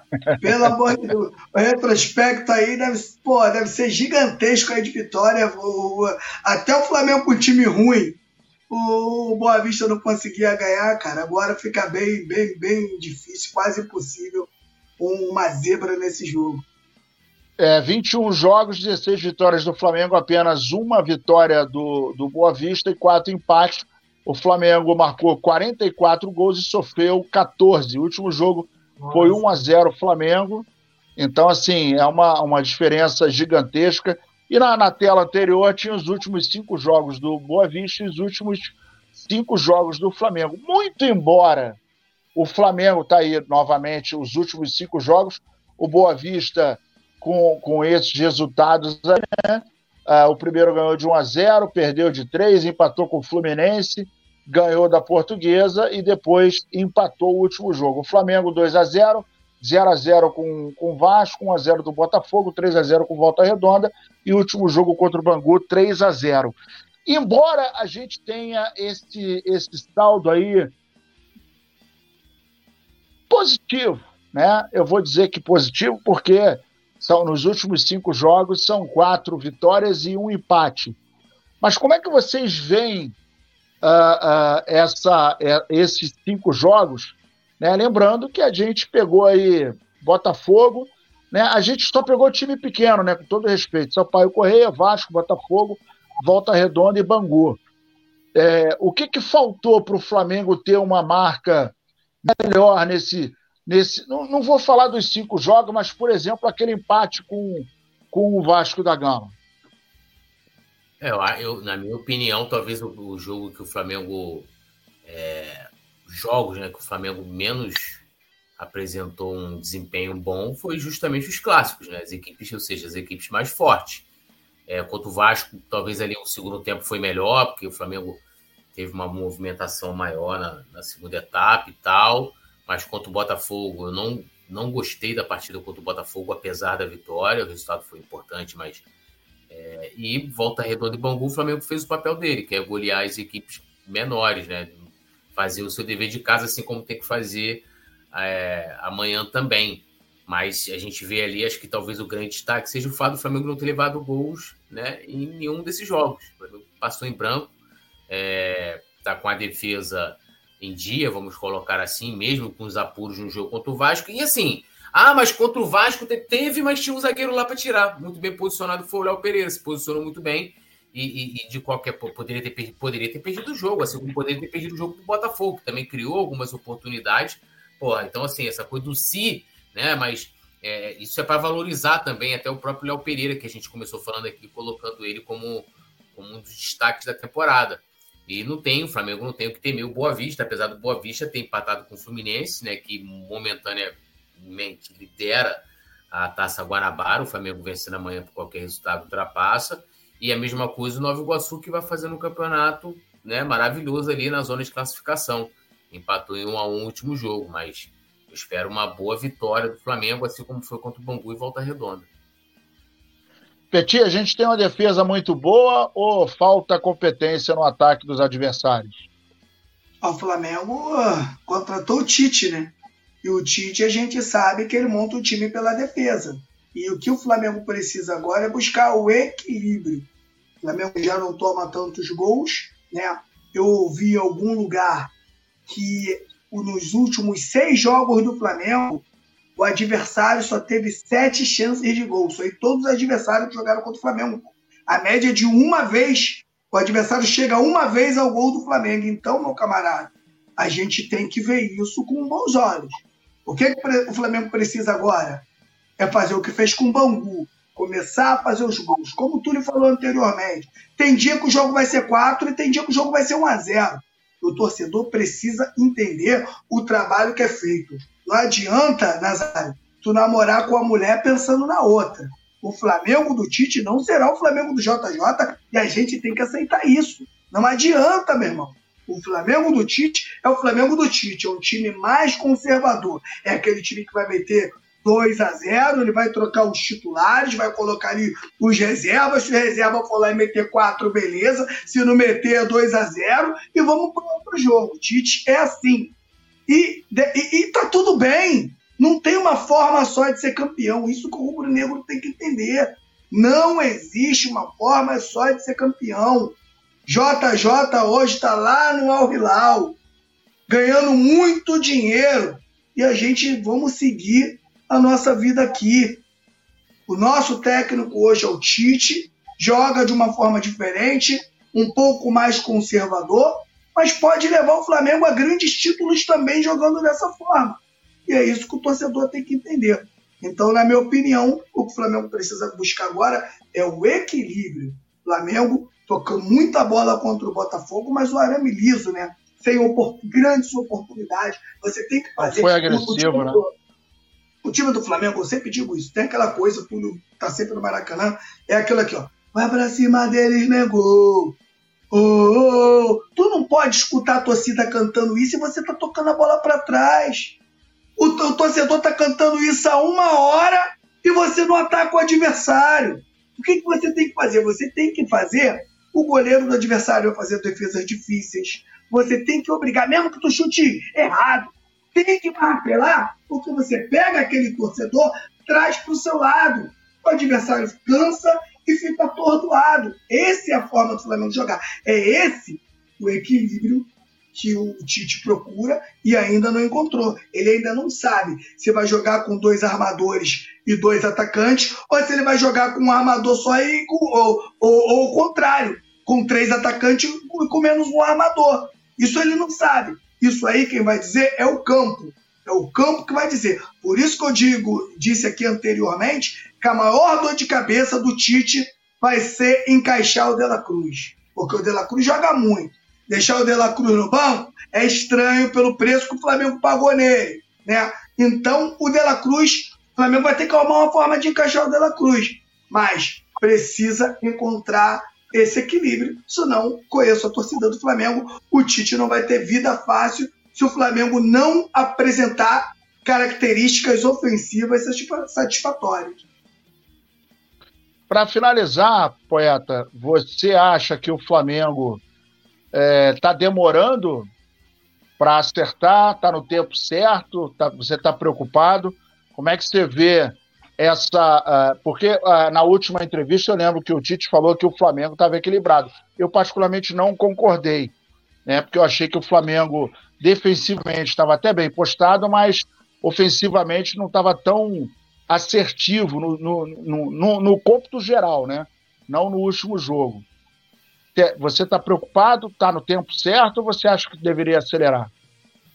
É, eu acho que, assim, é, acho que ele está no tempo de maturação, acho que vai lembrar aí, não tem 10 jogos ainda esse ano, por mais que, né, ah, vamos considerar também o final do ano passado e tal, mas é a nova temporada, você agora ele fez, né, conseguiu fazer um período de pré-temporada com os jogadores, é, fazendo vários testes, é diferente da quando você encerra ali o Campeonato Brasileiro, e assim, meu deadline ideal seria ali até abril ele né, ter já, vamos botar 90% né, do potencial que esse time do Flamengo tem já ser apresentado para gente. Mas eu acho que está dentro do, do tempo, ainda é pô, 19 de fevereiro, que é cedo. Preocupar se preocupa. Cara, eu vou te falar, o que mais me preocupa é o Tite, porque eu também concordo que o time não está equilibrado, eu acho que destoa muito a parte ofensiva se comparando com a parte defensiva e principalmente o meio-campo do Flamengo, acho que ali ainda tá, né, posicionamento de La Cruz, como ele joga e tal, aquela coisa toda. É... Então, assim, para mim o time tá desequilibrado, né? Não, não acho que o time tá equilibrado, discordo do Tite nesse sentido, mas eu acho que tá em, em maturação. É, são situações em que acabam também ele ficando fora ali do, do, controle dele, como o Alan ter agora um problema, o Gerson também ficar de fora, então ele acaba sendo obrigado a mudar a equipe. O De La Cruz teve recentemente, é, o Vinha mais tempo para poder ficar à disposição para jogar, tudo isso acaba também fazendo diferença, porque né, dos jogadores que a gente quer ver à disposição.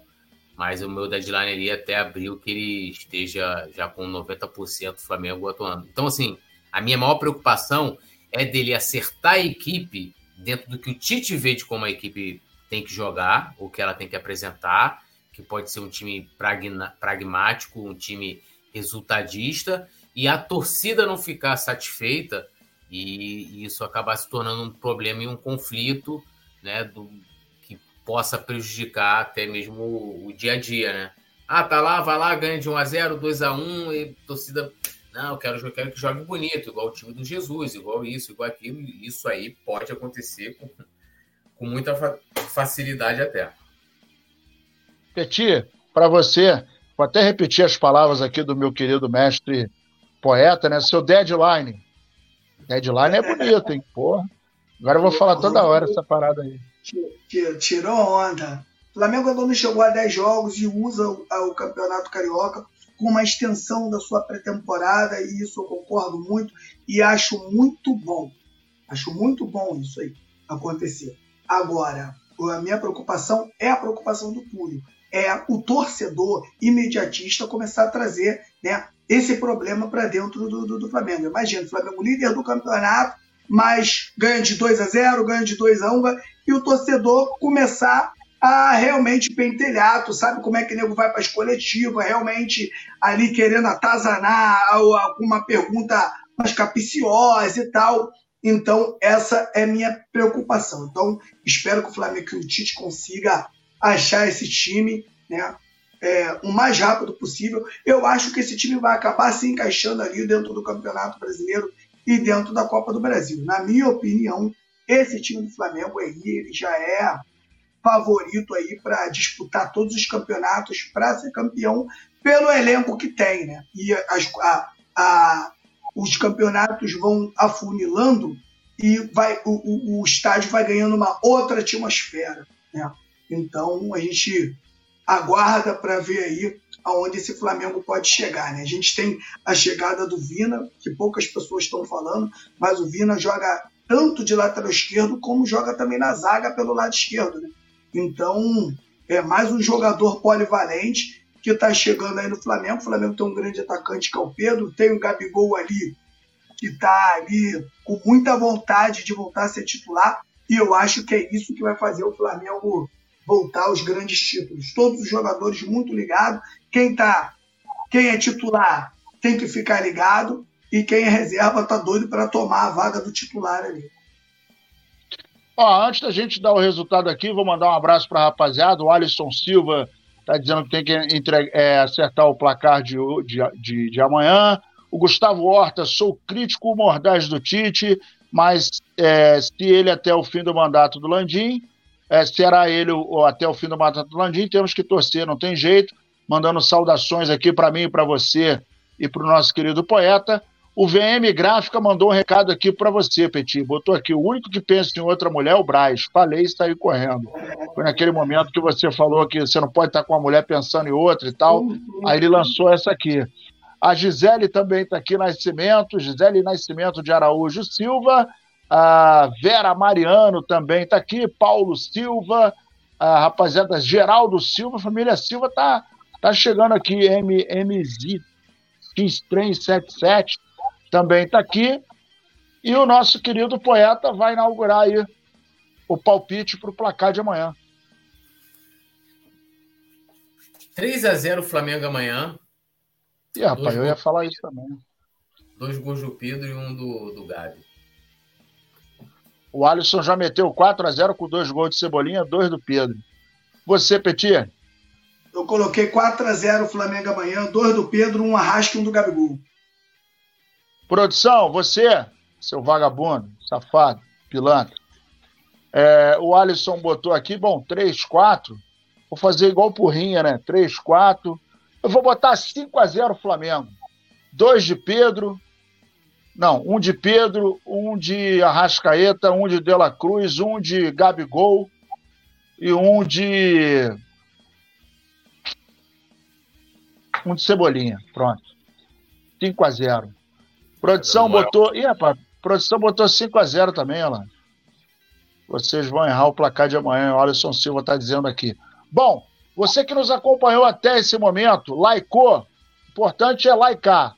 Likeou, se inscreveu, compartilhou, mandou para os amigos, porque aqui você pode se tornar família. Se inscreva no canal e torne-se membro. Fala, poeta, você levantou a mão? Não, eu fiz assim, ó. Ah, tá. Eu pensei que você tava fazendo assim para falar alguma coisa. Tava igual na reunião, né? A gente queria falar um negócio do, do Globão, mas não pode falar. O, depois, depois o Petit, você, você pede pro, pro poeta mandar para você um vídeo do menino andando de chapéu Lá na Bahia. Ah, tá. Ah, ah, o menino, o menino, o menino andando de chapéu. Se você adivinhar quem é, eu vou te dar um doce. é o menino de vó? É, é o menino de vó. Menino de vó. Tava lá na Bahia, descobriram ele de chapéuzinho. Ele tava disfarçado, mas descobriram ele. Vou botar aqui, é... peraí. Fala. Peraí, peraí, peraí que eu vou Fala... botar aqui. Vai mandar, vai mandar pra produção? Olha a menina andando de bonezinho, de chapeuzinho.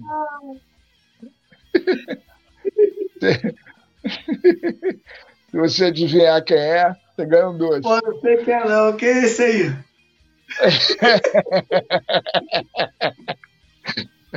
é um menininho de Belém. Dizem você que é o um menino de Belém. Vou falar igual o Ria fala. Vocês dançam na cara do perigo. Palavras finais aí, Petit. Boa noite, meu amigo Nazário. Boa noite, Túlio. Boa noite, galera da produção e todos vocês que ficaram com a gente até agora. Até amanhã, Flamengo Boa Vista. Sérgio Moraes 4 a 0 para o Mengão. Poeta Túlio, obrigado, até amanhã. Mandar um salve aqui para o nosso amigo Gustavo Horta ali, que está aí aqui dando um salve para a gente. Boa noite. Boa noite, meu amigo Petit. Boa noite, meu amigo Nasa. Boa noite, produção Leandro. E aí, Leandro e a Nação Rubro-Negra. Mas estaremos ao vivo, né? Amanhã jogo 9h30, né? mas 7 7 e meia a gente já vai estar lá do Maracanã trazendo todas as informações. Então, convidando a galera para estar com a gente de novo amanhã. Maravilha, meus amigos. Encerramos mais um resenha. Amanhã, Flamengo e Boa Vista. O jogo vai ser transmitido aqui no Coluna do Fla e a gente conta com a sua presença. Muito obrigado, produção. Obrigado, Petit. Obrigado, poeta. Obrigado a você que está junto com a gente. Amanhã a gente está junto e misturado. Tamo junto. Câmbio e desligo. Até amanhã.